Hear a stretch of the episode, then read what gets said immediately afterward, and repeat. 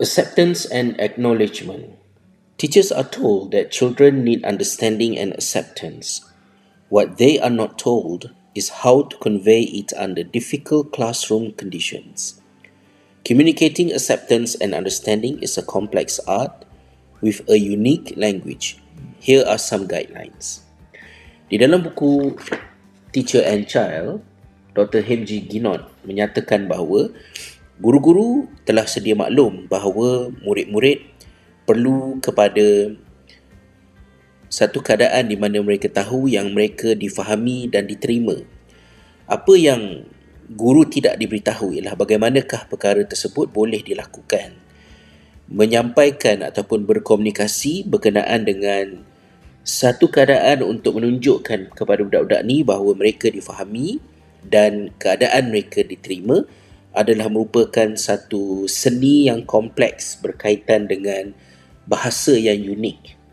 Ini adalah merupakan sebahagian daripada panduan yang dikemukakan.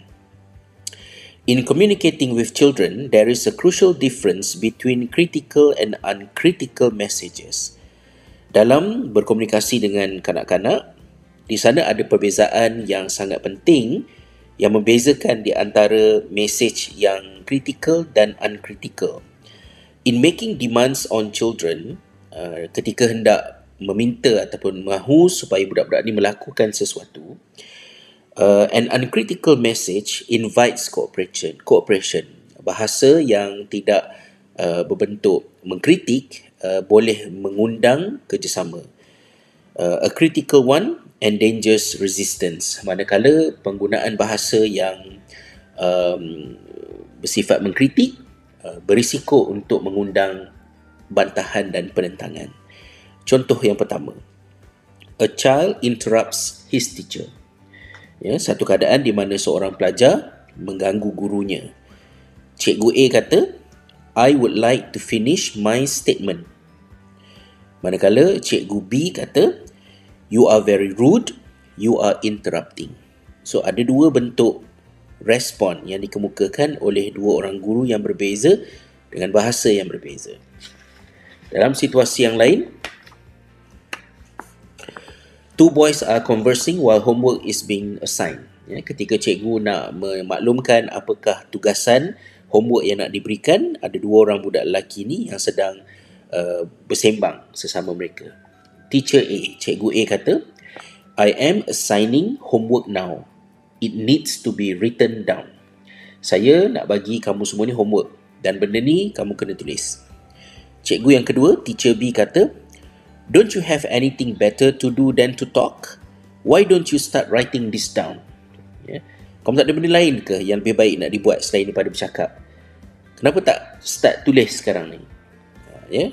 Begitu juga dalam satu scene yang lain, uh, pagi Isnin, kelas berada dalam keadaan uh, bising, tidak teratur, budak-budak berjalan sana sini bercakap dalam keadaan yang bising. Teacher A berkata, I would like to begin saya nak memulakan pelajaran kita hari ini. Teacher B kata, stop the noise, sit down, all of you. The weekend is over. This is not a discotheque.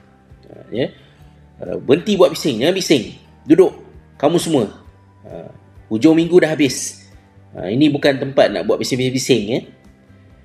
A boy answers a teacher's question without raising hand or waiting his turn. Dalam satu senario yang lain pula, seorang budak uh, menjawab soalan yang ditanya oleh cikgu tanpa mengangkat tangan terlebih dahulu. So, dalam situasi ini, cikgu A kata, I would like to hear answers from many children. Ya, saya nak dengar jawapan daripada uh, seramai mungkin pelajar yang ada dalam kelas ni.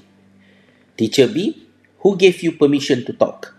You are not the only one in the class. Stop monopolizing the discussion. It's rude and unfair. Siapa yang bagi kebenaran kamu cakap? Ya, bukan kamu seorang je yang ada dalam kelas ni. Jangan nak monopoli ya, perbincangan. Kamu seorang je nak bercakap. Benda ni kurang ajar dan tak adil untuk orang lain.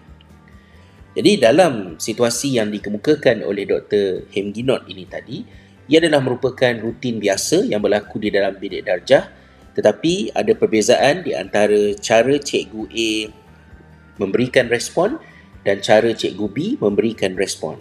Respon yang dikemukakan oleh Cikgu A mengandungi di dalamnya maklumat tentang apakah yang dia rasa dan apakah expectation dia dinyatakan dengan jelas kepada pelajar.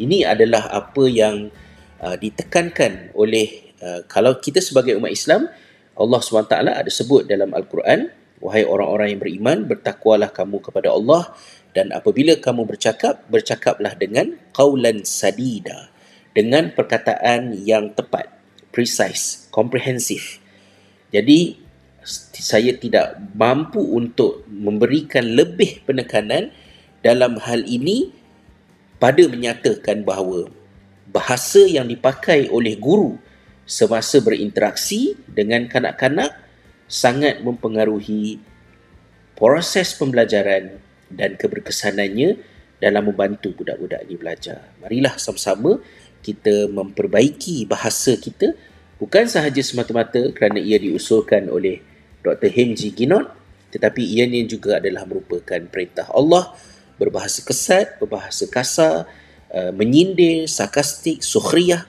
adalah merupakan bahasa-bahasa yang ditegah dan dilarang oleh Allah SWT. Semoga ada sedikit manfaatnya daripada perkongsian kita pada kali ini. Saya ucapkan terima kasih kepada para sahabat khususnya warga pendidik atas kesudian bersama dalam vlog pada kali ini.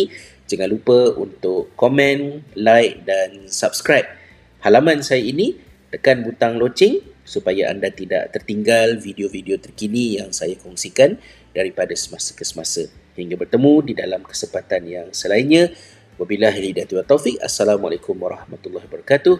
Pendidikan Jalan Islam.